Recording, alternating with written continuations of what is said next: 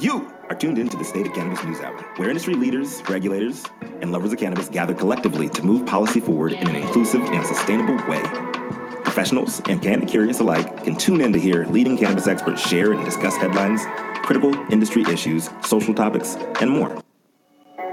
Hi, and welcome to the State of Cannabis News Hour, where we bring you all the top stories you talk about them for four minutes and twenty seconds. We are a group of experts in different cannabis spaces with a wide diversity of perspectives and life experiences. Our news is bite-sized and infused with a nice mix of facts, opinions, and a pinch of humor. It's Monday, June twentieth, twenty twenty-two. Happy Juneteenth. This is episode number three hundred five.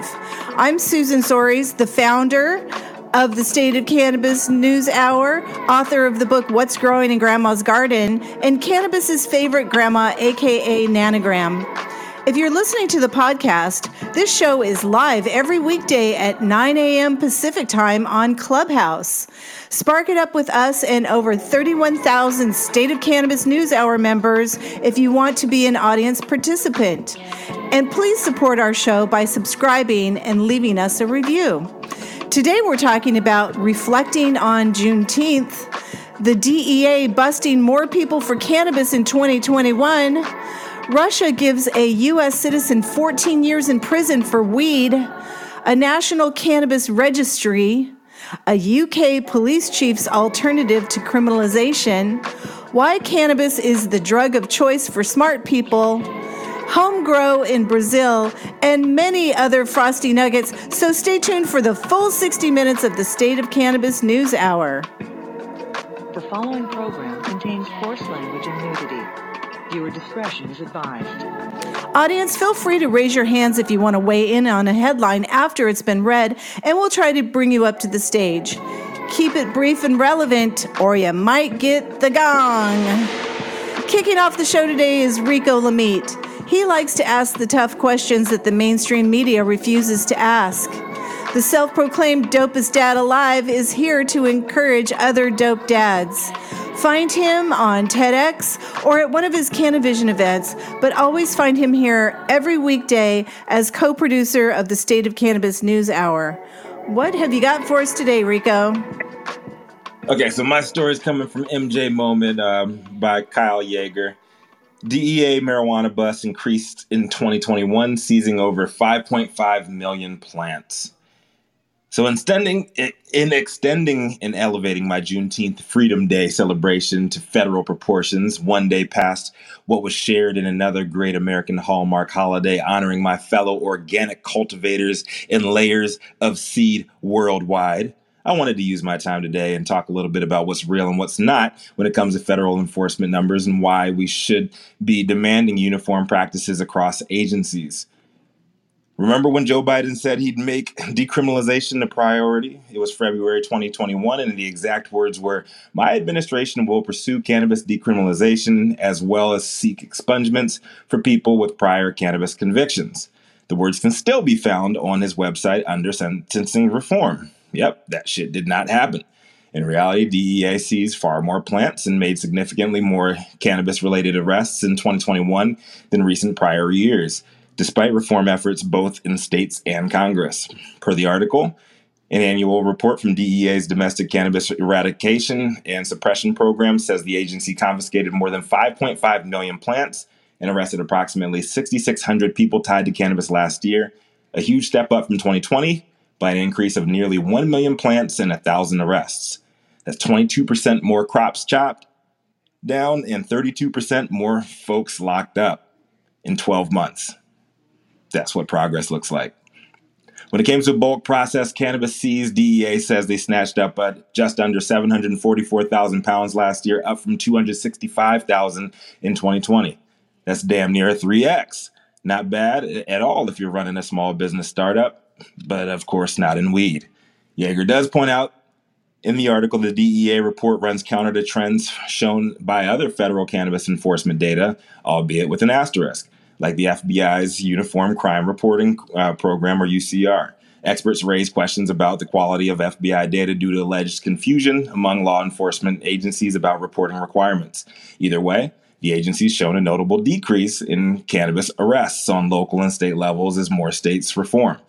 Then there's the Congressional Research Service, which credited state-level domestic cannabis legalization progress combined with international reform for decreasing the demand for illicit Mexican weed uh, significantly dropped, something uh, the D E A also revealed as part of their fiscal two thousand twenty-three year, uh, year-end performance budget summary.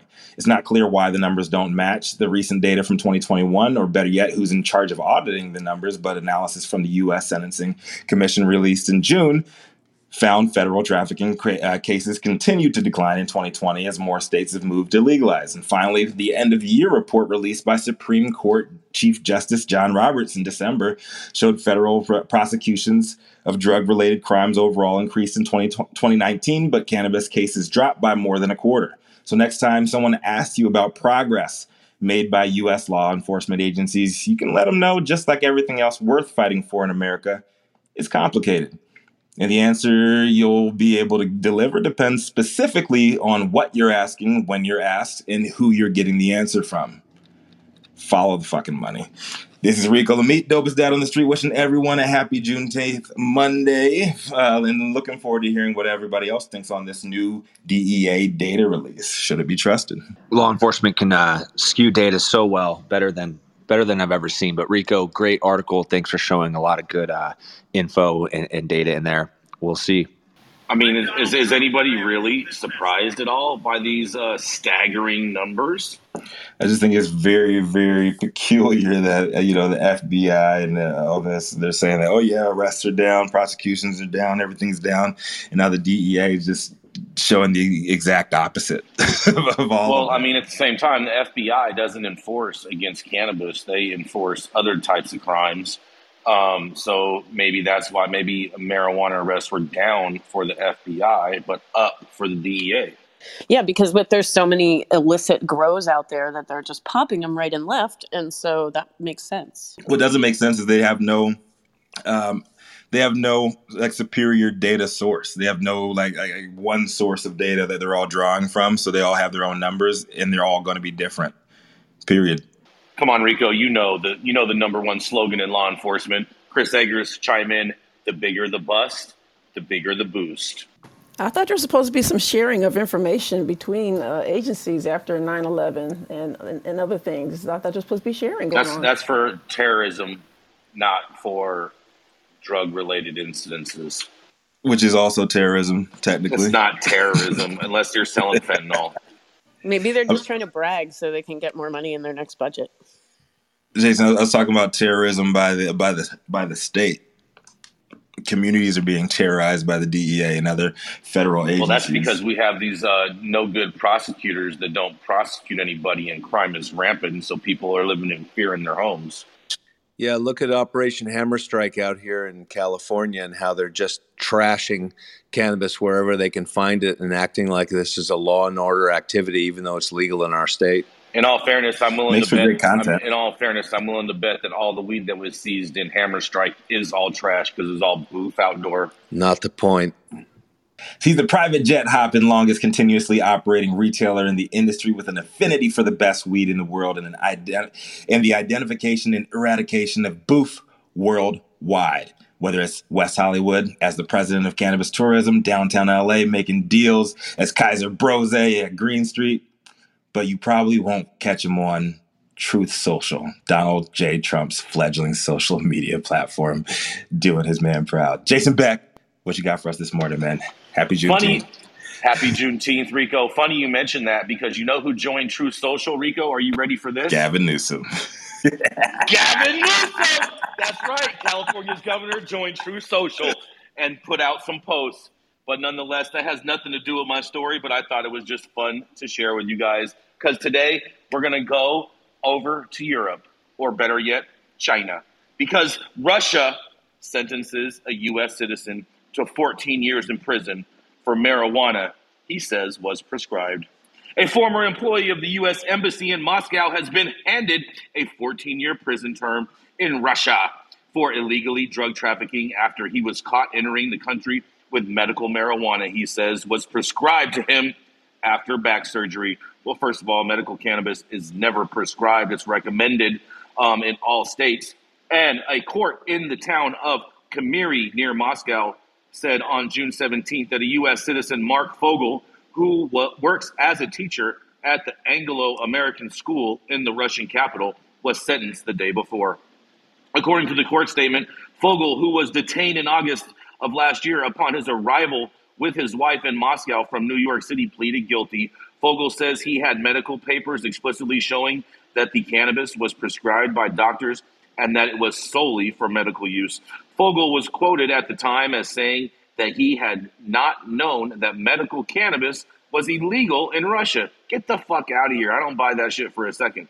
His lawyer said then that Russian authorities had found seventeen grams of marijuana in his possession. U S officials have yet to comment on Fogel's sentencing. Fogel is one of several Americans incarcerated in Russia in recent years on charges that their family supporter, their families, supporters, and in some cases the U S government have said appear trumped up. Former U S Marine Paul Paul Whelan was sentenced by a court in Moscow to sixteen years in prison in May of twenty twenty on espionage charges, uh, condemned by the United States as a mockery of justice. Another former U S Marine, Trevor Reed, was sentenced to nine years in prison in July of twenty twenty after being arrested and charged with assaulting two Russian police officers in twenty nineteen, which he denied. He was released in a in a prisoner swap back in April. And another American whose detention by Russian authorities has drawn criticism in basketball star Brittney Griner. She was arrested in February at a Moscow airport after authorities said a scan of her luggage revealed vape cartridges containing hash oil. Uh, Grenier, who played for a Russian professional basketball team, could face up to ten years in prison if convicted on illegal drug charges. She has pleaded not guilty, and the United States has designated her as wrongfully detained. Well, I'll tell you what, if anyone who listens to this show should know not to travel with weed to Russia. And this is Jason Beck reporting for the State of Cannabis News Hour. Isn't it Brittney Griner? I don't know. Free Brittney G. Free Brittney G. Tomato, tomato. Perhaps his, he thought his privilege would get them to look the other way, because uh, I, I can't believe he didn't know it's illegal to have it. I mean, it's illegal to have it in the United States in a lot of places, so come on. Not a lot, few. I mean, he was a professor at the Anglo-American School. You don't, you don't think he's smarter than that, Rico? Maybe, maybe, maybe, maybe he was uh, doing a civil expression of privilege. I would encourage all Americans to kind of um, maybe refrain from going to Russia and Ukraine if you can, because it's, yeah. it's not a good time right now. You think? I don't know. Operating in, in, in Russia and anything uh, tied to cannabis, I have no idea like, like why this dude thought that it would be a good idea. I'm with you, Jason, on that. Like, there's no excuse for this dude at all. Yeah, it's fucking stupid. Well, you have to kind of respect the countries that, I mean, the laws of those countries, and understand that those are consequences you would face. I'm not saying that it's right or wrong for him to have his medication. I think it's correct. But at the same time, walking in like that is pretty naive, like you guys have said. I just, my point is, is that we need to get off our high horses until we have federal decriminalization. We're, we're still part of the problem. Oh, yeah. I'm, I'm staying on my high horse because my horse is higher than y'all's. I'm staying my low rider, man. I like creeping low to the ground. My Hi-yo Silver. Let's keep smoking All the news, right. Jason. What, what, what Coming next? up next, is it a bird? Is it a plane? No, it's a delivery van with a delivery smoother than D H L and a price point lower than FedEx. That's right. It's Clark Kent Delivery. Coming next to the stage is Christopher Smith, a k a. Clark Kent. He's the communication strategist and publisher of the American Cannabis Report. What do you have this morning for us, Clark? Good morning, Rico. Thank you. Good morning, Jason and Susan. Welcome back. My story comes today. My story today comes from uh, cannabis dot net. None of us, uh, none of this will be news to the wonderfully creative and brilliant people in this room, but I'm going to read it anyway to make us all feel good going into the week. Why cannabis is now the drug of choice for smart people. The higher the I Q, the higher the chance of using cannabis, says study. So some of this writing is dated and a little junky, using marijuana exclusively and being very binary about genders, but I'm going to try to paraphrase where I can. From executives to programmers in Silicon Valley, it's safe to assume that almost everyone is looking to elevate from reality somehow. It's become increasingly clear that cannabis is the drug of choice for those with higher I Qs. Contrary to the reefer mad stereotypes that users are lazy couch potatoes with no ambition in life, paging Doctor Oz, the data tells us the opposite is true. In fact, a two thousand eleven study conducted by the researchers from the British Medical Journal analyzed the I Qs of around eight thousand people. They were tested four times each from age five to age thirty, and the findings revealed that people who have higher I Qs when they were children were more likely to be cannabis users by the time they hit thirty. What was surprising was that the higher the I Q, the higher the probability that they would use cannabis when they got older. Higher I Q women were twice as likely to be cannabis users as compared to those with lower I Qs, and men with higher I Qs were fifty percent more likely to be right with God's favorite plant by age thirty. So, cool data, but the obvious question is why? And the article has some suggestions. Number one is creativity. The article suggests cannabis makes you creative, not exactly a breakthrough idea. It names creative people from Bob Dylan to Carl Sagan and Abraham Lincoln. Okay, waiting for the original thought, and here it is. Studies show that consuming cannabis has an impact on the kind of thinking we do because it boosts cerebral blood flow in the brain's frontal regions, which are responsible for creativity or lack thereof. The chemicals in cannabis are shown to boost divergent thinking, which is what promotes creative and free thought, as opposed to convergent thinking, which is associated with problem solving. Number two, it quiets the intelligent mind. People with higher I Qs tend to struggle with many more thoughts and at a much faster pace compared to people with average intelligence, obvious in this room. This makes it tiresome to continue debating and arguing with people who are average and can explain why many smart people are also quieter than others, preferring instead to be alone with their thoughts. When the thoughts get too much, smart people could turn to cannabis to help turn it down a notch or two.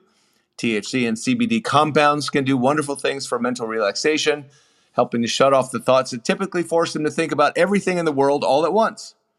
Number three, cannabis helps socialize inte- in- intellectually, intelligently, and responsibly.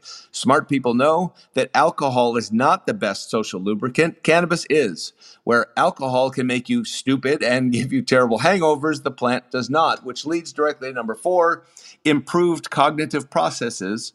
Cannabis has numerous benefits for the brain and thinking, and many studies prove it. For one, whereas other recreational drugs and alcohol kill and impair the growth of new brain cells, cannabis does the opposite. It's neurogenerative, not neuroassassin.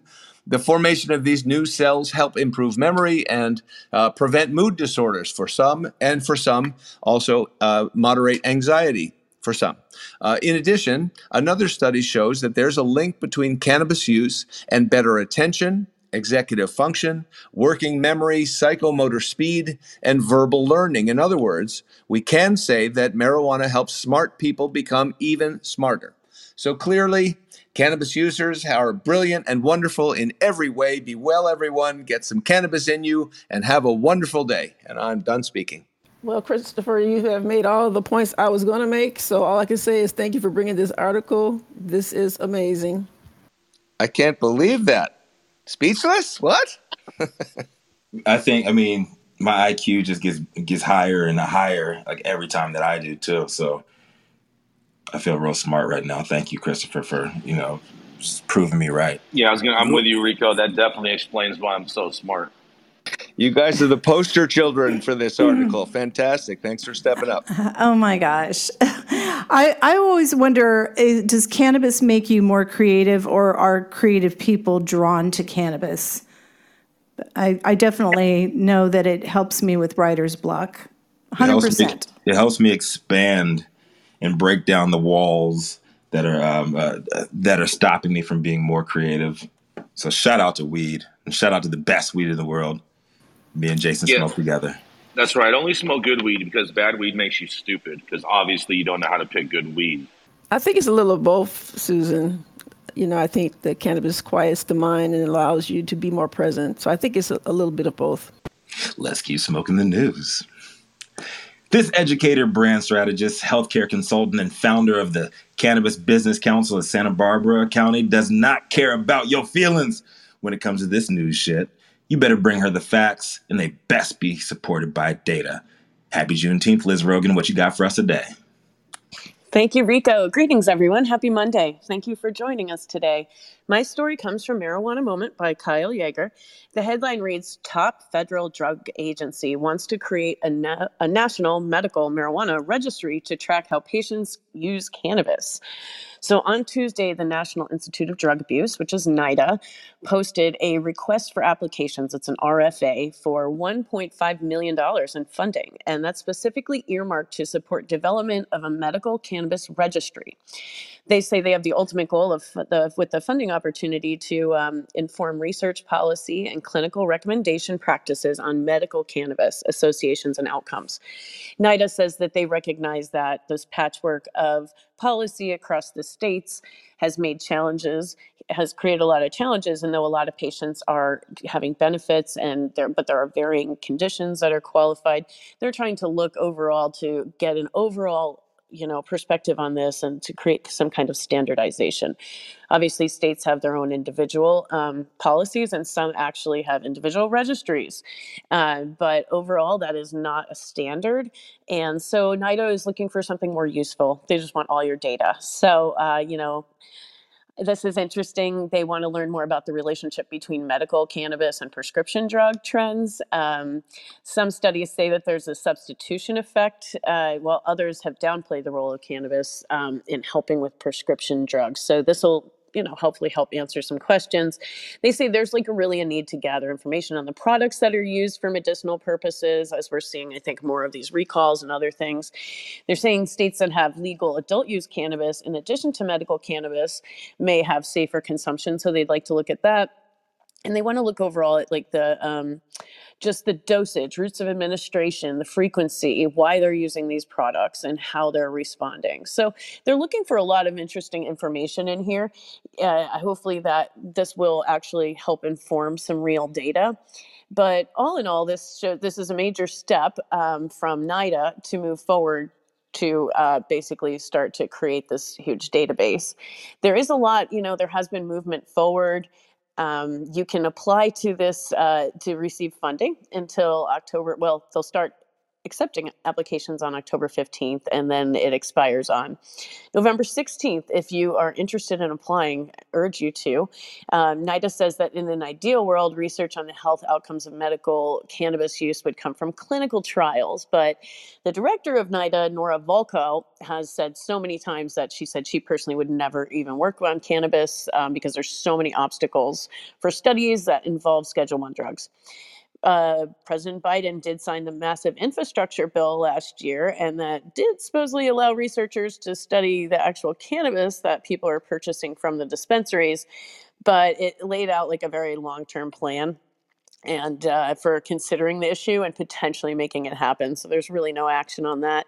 And the House had also passed um, several separate cannabis research legislation, looking at like just dispensary cannabis and the other cannabis, but no, these standalone legislation, none has really cleared the Senate, so no one is really able to move forward on this. And so this is basically NIDA, you know, renewing their push to step into the cannabis arena and, uh, you know, with this federal money. So um, I would love to hear what you guys have to say on this. I, I think there's there's a lot of good things about this for safety and standardization, but I also am terrified about a database collecting people's information. So I'd love to hear what you guys have to say. This is Liz Rogan reporting for the State of Cannabis News Hour. Liz, they only have a million and a half dollars for this, correct? That's correct. Yeah, how government spends money, that's just going to be spent so fast. They're not going to get no data other than where the money was spent. And does this data, Liz, include personal information or just, just you know, no personal information in the data collected? You know, that's a good question, uh, Doctor Felicia. They did not mention that at all in here about that. They didn't say, I'd, I'd hope that they were going to, uh, you know, keep personal information out of that. But who knows? This is the government. They also referenced that some states have the uh, their own registry. So I know in California, that's we do have something like that. And I also know patients or over the years who've been so freaked about that for other reasons. So I think this will bring up a lot of those uh, concerns again. I mean, California's thing is, is, is voluntary, and they don't keep a list in, in, in that sense. Um, the only states that I'm aware of that keep a list is, is a state like Nevada. And someone else told me that Oregon does as well, but I'm not too sure about that. My first instinct when I saw this headline was an ultimate freak out and meltdown. I do not want the federal government to be in my shorts about anything more than they're already in. And if the federal government is really looking to get into something that they think might be dangerous, why don't we start with the guns? If they can freaking register us for smoking cannabis, they can register people who can kill other people. Let's fucking prioritize that for a change. Yeah, I'm not, I'm not really comfortable with um, people's personal information being in a registry until the plant is descheduled. Um, I'm really not comfortable with that. I feel like they could turn around and use it against you for some reason. Right. Sounds like a HIPAA violation to me. In, in a heartbeat, they could turn around. That's exactly what Jeff Sessions said he was going to do back in the day when he was Trump's attorney general. That's exactly what he said he was going to do. I wouldn't trust this. That's yeah. what they did with all the, the cannabis like, like operators and stuff. They're like, oh, just give us your information and just tell us exactly where you are. It's all good. This is part of the licensing thing, you know? It's like... Deeply suspicious of the underlying intent with only one and a half million dollars allocated to this. Exactly, Brandon.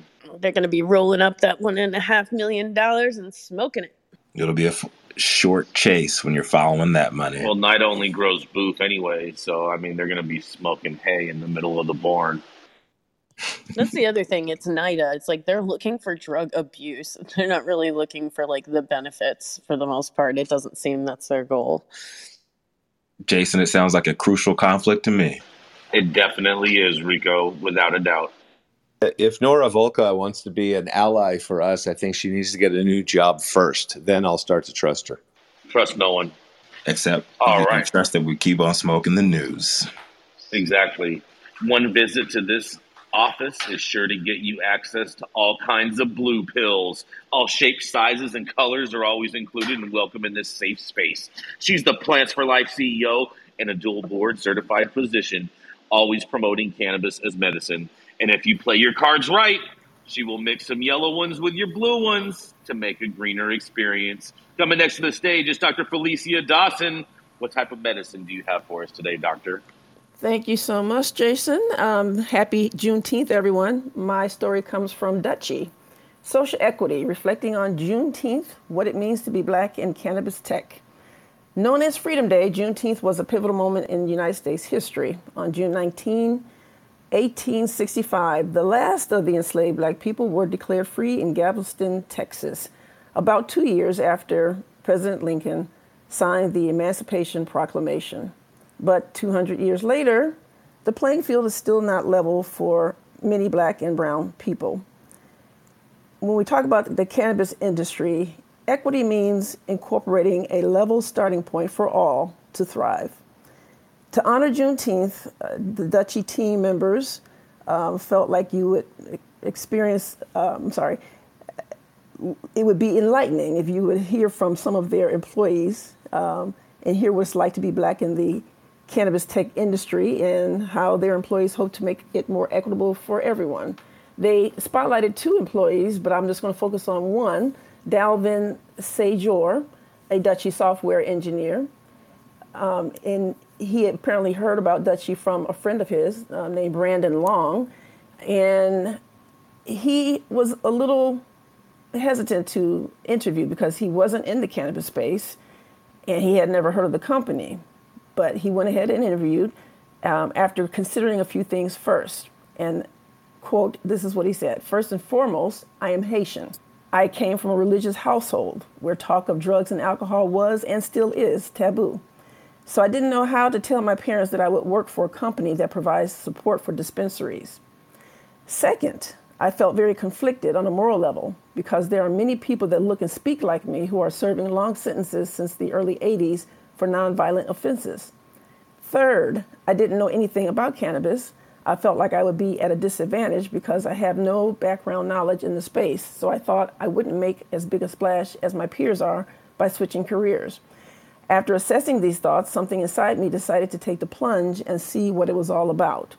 He went on to talk about how wonderful the interview process was and how once he hit the ground, it was amazing. Quote, I was pleasantly surprised. First, the people here are awesome. I got a lot of support that allowed me to hit the ground running.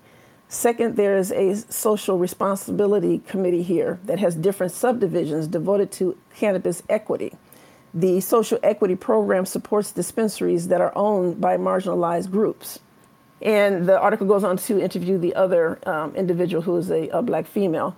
Um, so I'm just going to stop for now and say that I think that this article is more about, you know, damage control for Dutchie, because about two weeks earlier, they had to lay off eight percent of their um, workforce. And it's also come to light in the media that the company is overvalued. Um, it has a lot of um, big hitters behind it, like Snoop Dogg and um, Howard Schultz of um, Starbucks.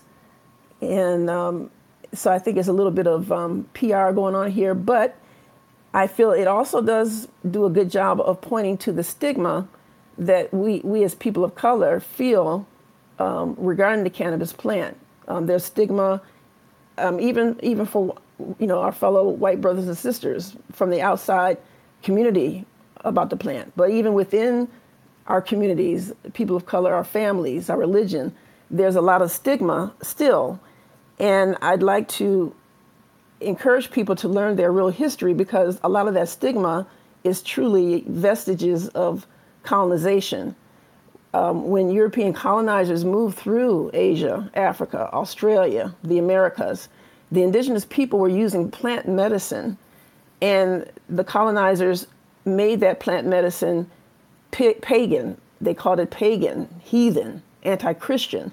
And so that's where a lot of the stigma has uh, arisen from. So I encourage people to learn your, your, your real history to help tear down this stigma.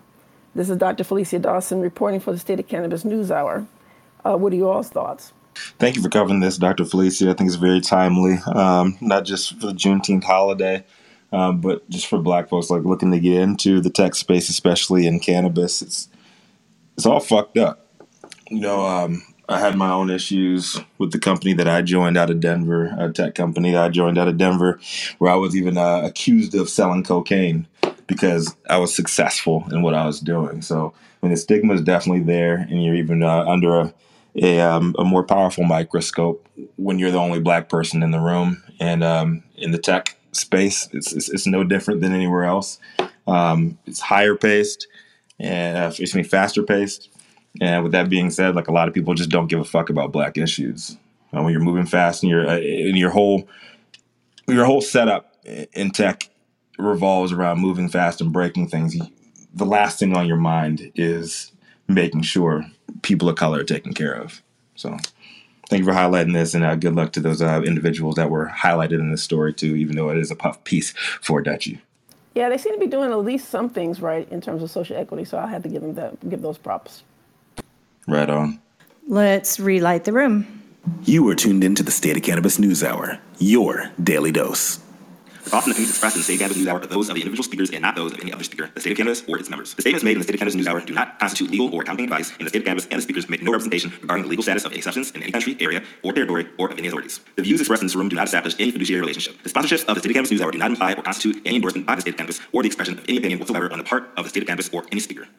Viewer discretion advised. Let's keep smoking the news. Our next correspondent's a Long Beach-based beard connoisseur with the cannabis game nearly as deep and strong as his love for beard lubricants. A cannabis and I P attorney and C E O of Fruit Slabs. Up next, it's Brandon Dorsky. What you got for us today, my man? Thanks for having me this morning. Today, my headline comes from Ganjapreneur. It's Mississippi Supreme Court upholds life sentence for cannabis possession, as reported by T G Brandfault. The Supreme Court of Mississippi has unfortunately ruled to uphold a life sentence for a man convicted of possession of less than two ounces of cannabis. Alan Russell's life sentence was confirmed last week for his twenty nineteen possession of forty-three point seven one grams, ruling that the punishment did not violate the Eighth Amendment, which bars cruel or unusual punishment, even though his offense typically carries only a three-year prison sentence. Russell's punishment was enhanced under Mississippi's habitual offender law because he had been, pre- been previously charged with house burglary on two occasions and had been convicted of being a felon in possession of a firearm. The case had previously been deadlocked last year in a five to five ruling, but six of the nine Supreme Court justices affirmed the trial court ruling, finding that the life sentence was the only sentence available for Allen Russell. Justice Robert Chamberlain wrote the majority opinion and felt compelled to note that the arrest happened while law enforcement was trying to serve another drug-related warrant on Russell and execute a search warrant, and that they had to use gas to obtain Russell's surrender. Associate Justice Josiah Coleman dissented and acknowledged that burglary, quote, was not a per se crime of violence until Mississippi Code made it so in twenty fourteen. So his enhancing offenses were, were perhaps not violent offenses at the time he committed them. Coleman noted that the sentencing on Russell's burglaries suggested his burglaries did not involve actual violence, and that Mississippi's recent changes to medical cannabis laws should also be taken into account when writing the sentencing laws. Unfortunately, that did not apply to his sentence, and the unfortunate circumstance that Russell finds himself in is that he now is facing life in prison. But uh, the eradication of repeat offender laws or modification of them could help avoid this situation, but eradication and modification of those laws uh, seems unlikely. And uh, the suggestion to ignore cannabis-related crimes in repeat offender sentencing or modification of those laws does seem like a stretch. This is Brandon Dorsky reporting for the State of Cannabis News. I think it's important for everyone to understand the true definition between a burglar and a robber.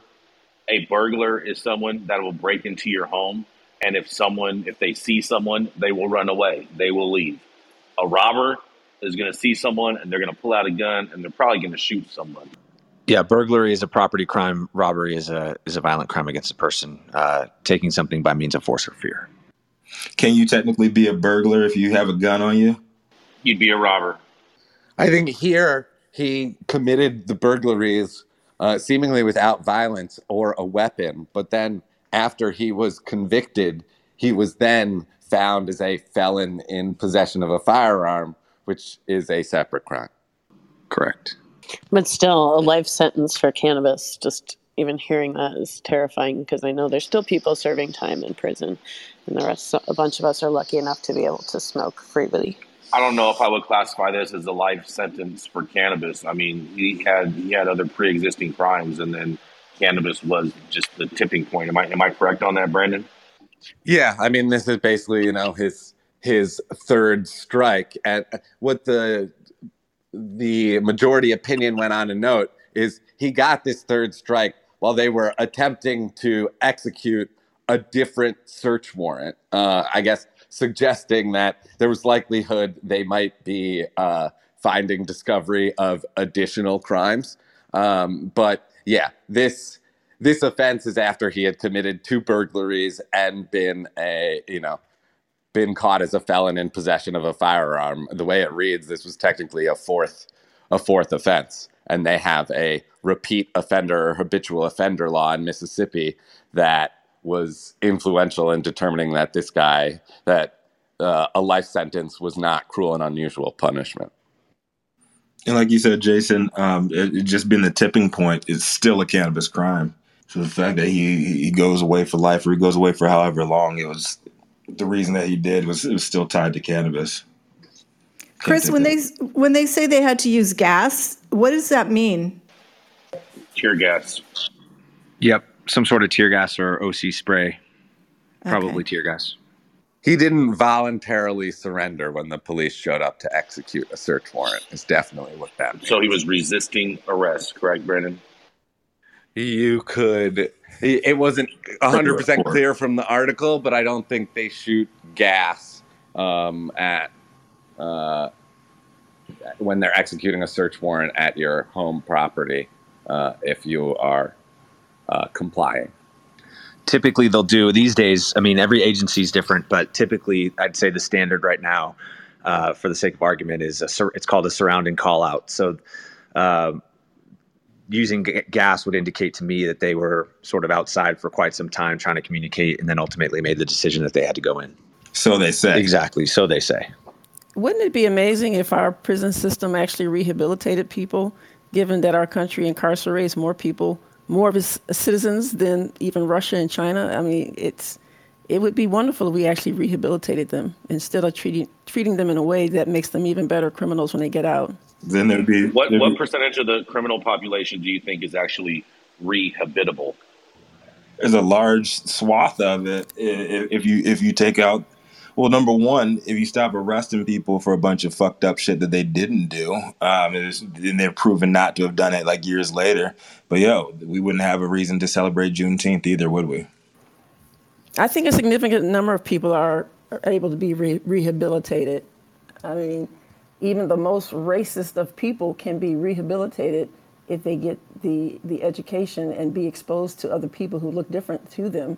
Um, you know, a lot of the people in prison were traumatized as kids, abandoned, neglected. So it's it's really, it's a lot more. It's not it's not that they just want to be criminals. I mean, they've been traumatized throughout their life and, and, and hurt. So that, you know, we got to look at that. You, generally in prison and jails, you don't get a lot of one-on-one time with other races, Felicia, because you have to click up with your own race. Well, I think that Doctor Felicia is talking about um, uh, America fails to address the root of these issues because America loves to address the symptoms and not the cause. Thank you, Rico, for being so much more eloquent than I was. One thing I wanted to point out is this seems like it's clickbait after we've discussed this whole article. When reading the top, I would read this and think, whoa, somebody got a life sentence for cannabis possession. So I'm glad we dug in, and it just shows that you can't just trust the headline. That's why I love what we do. It's a total clickbait. Total clickbait. Let's keep smoking the news. How about that, Jason? Well, all righty then. Coming up next to the stage, this former Northern California cop and dope dad traded in his gun and badge for a blunt and a notepad. He's a cannabis security consultant for C C Security Solutions and our go-to guy on law enforcement stories from an insider's point of view, generally the barrel of a gun. Up next, it's none other than Chris. Good morning, everybody. Uh, good morning. My my article today comes out of Euro Weekly News from the other side of the pond, as apparently they say I've never been. Uh, U K, U K police chief suggests alternative to criminalization of cannabis. Thomas Valley Police Chief Constable John Campbell has suggested that decriminalizing cannabis could reduce violence, suggesting that the, quote, lucrative illegal, illegalization of weed is what cultivates violence and criminality around the substance. Decriminalizing marijuana would also save officers time, according to U K uh, Daily Mail U K reports. Police could focus on other more serious crimes instead of spending years, as they have been doing, dealing with, uh, as the article says, weed smokers without getting to the root of the problem. Campbell told Home, Home Affairs Select Committee that the consumption of cannabis is a, quote, reoccurring pro- problem. So some might argue there has been an alternative consideration to trying something else, although Campbell has acknowledged the risks associated with such drastic changes to drug laws. However, Assistant Chief Constable of South Wales Police also advised that there has been uh, that the issue has been considered with a great deal of caution. While substances like tobacco and alcohol are legal, there is still, quote, a huge amount of harm, end quote, associated with them. The majority of P C Cs disagree with Campbell, believing that decriminalization of cannabis will only lead to the further health problems and increased crime rates. David Sidwick, the police and crime commissioner for Dorset, opposed the law reforms around marijuana. He uses California, found, found this to be very interesting. He uses California as an example, where it is legal to smoke weed, but where the black, where, quote, the black market is five times larger than it was before, end quote. Sidwick also raises the issue of weed related to psychosis, as Scotland has had a seventy-four percent increase in psychosis ho- hospitalizations between twenty ten and twenty fifteen in the U S And in the U S, and in the U S, someone is hospitalized for psychosis from cannabis every four minutes, according to this article. I found this to be very interesting because, although, you know, the article when I first started reading it was uh, what I thought to be positive about police chiefs uh, in the U K looking at other ways to deal with cannabis, uh, some of the statistics and, and, of course, what I just said as far as psychosis is embedded in this article. I'm curious to see what other people think about this.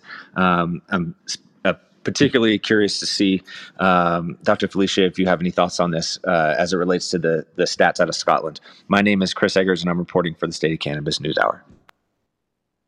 It seems a bit on the high side to me. Um, I'm certainly not familiar with that statistic for um, someone in America being arrested for psychosis every four minutes uh, or being hospitalized for psychosis every four minutes. So, yeah, I, I'm I'm not familiar with this, this statistic.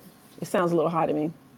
Yeah. Uh, according to that stat, that means three hundred sixty people per day are hospitalized in the United States because of cannabis-induced psychosis. I am not buying that whatsoever. That I don't is total fake news. Follow the money and see who's funding this project, because it sounds crazy. I think it sounds crazy, Rico. Reefer madness. Fucking lunacy. Let's keep started smiling. Off, the first half was really good, and then the, the second half, horrible. I call B S on that data. I was trying to look back at that. seventy-four percent of people in five years came in with, like, psychosis hospitalizations. That's crazy. Yeah, the, t- the the the title of this article is very encouraging. I was like, "Wow, cool."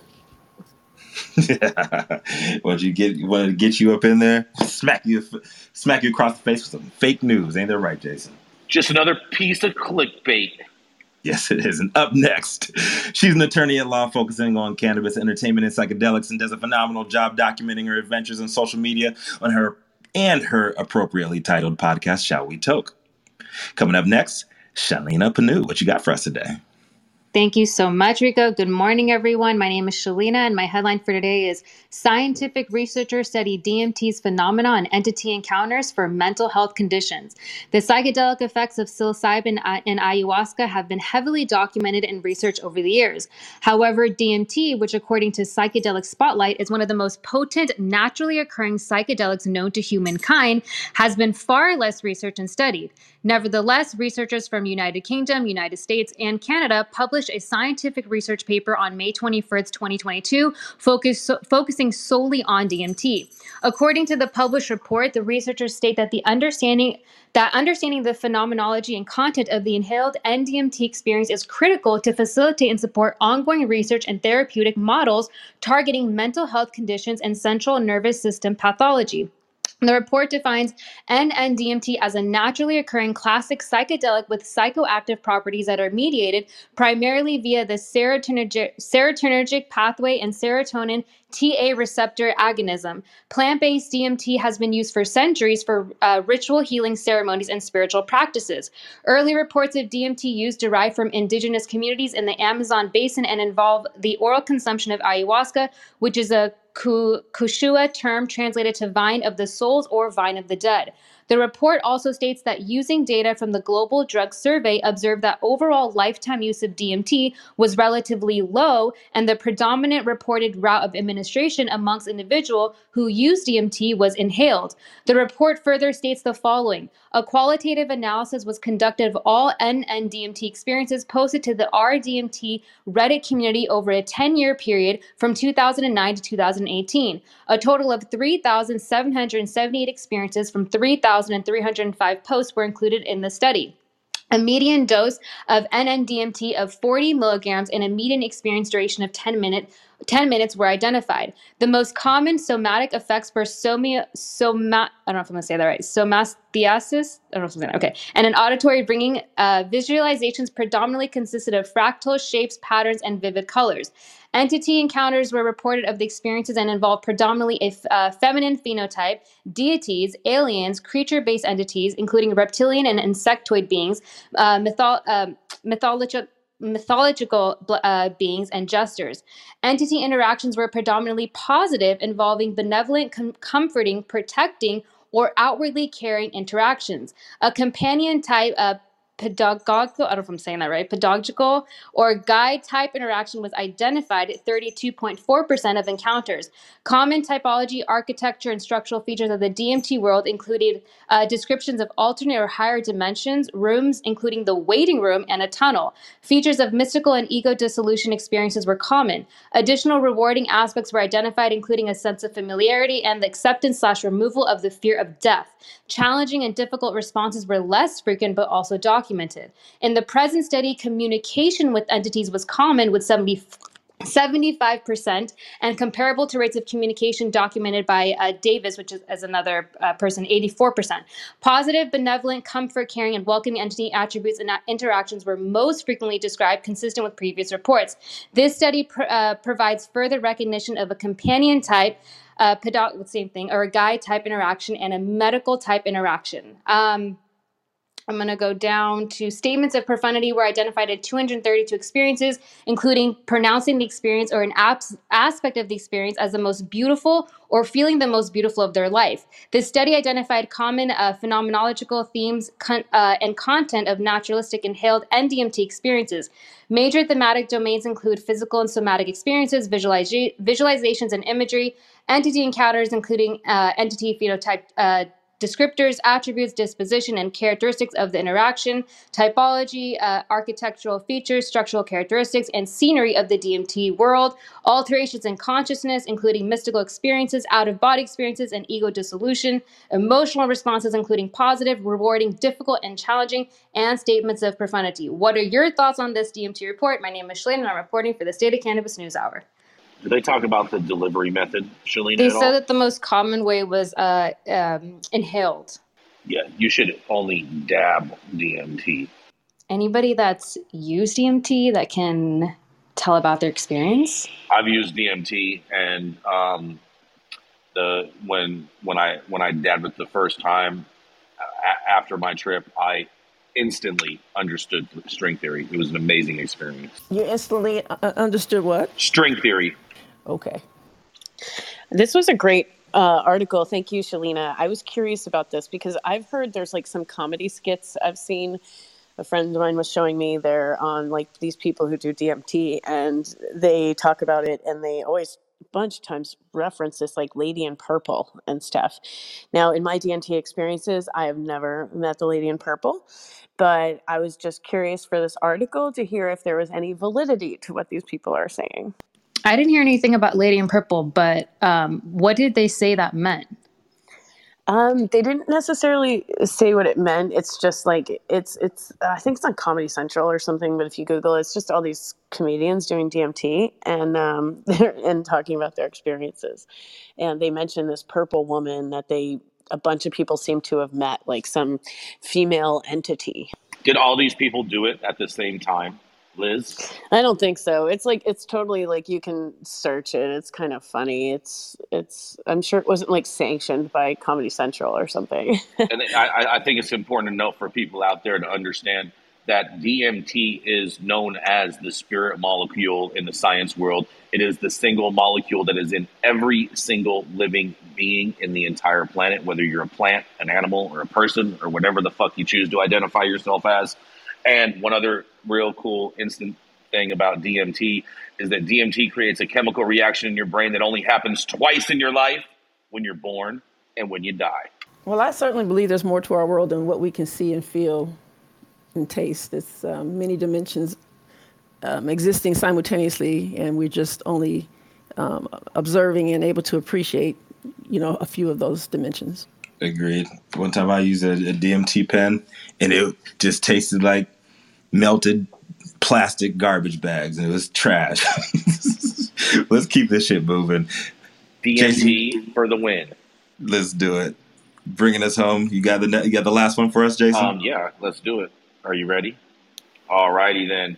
Coming up next to the stage, she's the C M O of the award-winning tech platform Event High and co-hosting of the groundbreaking women-focused Blunt Brunch event series. Taking us home today, it's none other than Adelia Carrillo.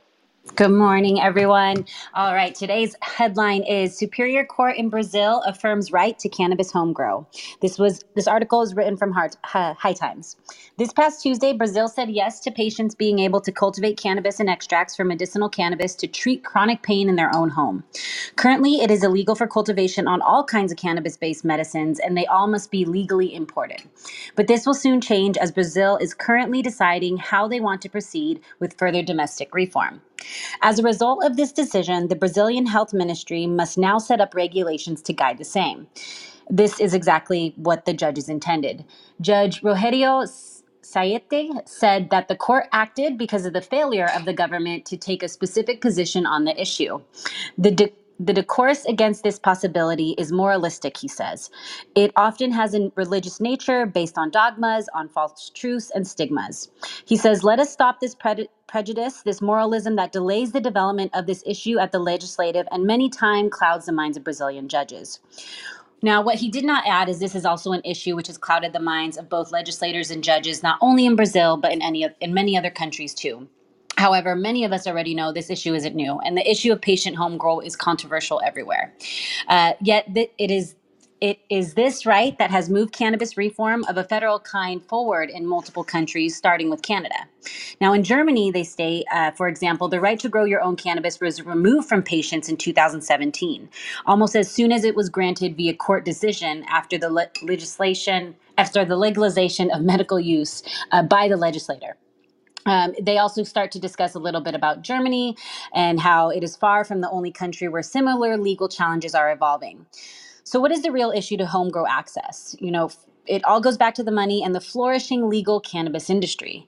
There are many on the commercial side of this discussion, many of those who think that, um, including the medical vertical, or sorry, there are people that are on the commercial side and on the Uh, medical vertical side as well, who stand adamantly opposed to home grow.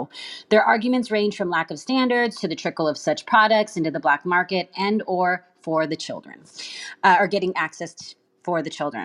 Yes, patients are the ones who have been facing the hardest impact with this new recreational market. And while none of these situations are ideal, the repeal of rights, uh, particularly for chronically ill people, have so far been the answer to the same in too many jurisdictions. Um, it From an industry point of view, however, human rights too often take a backseat to profits, and this is why commercial rights are trumping constitutional ones.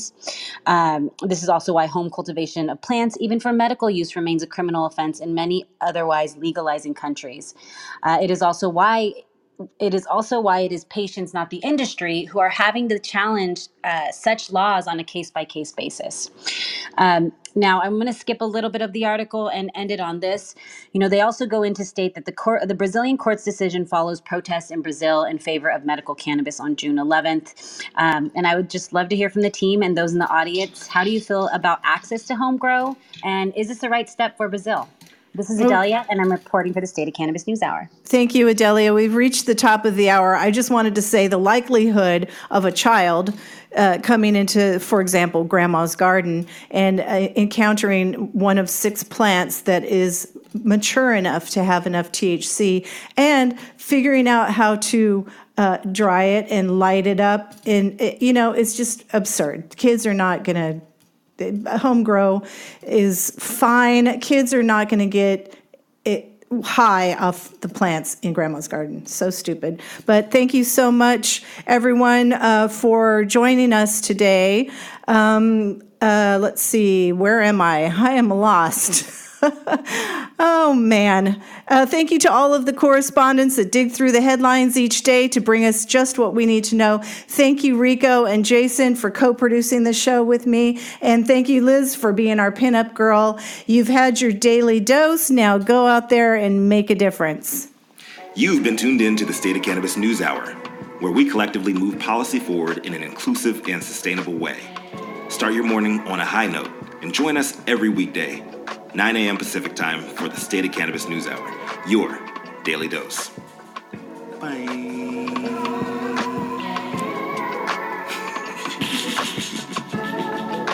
Happy Juneteenth. It's another one.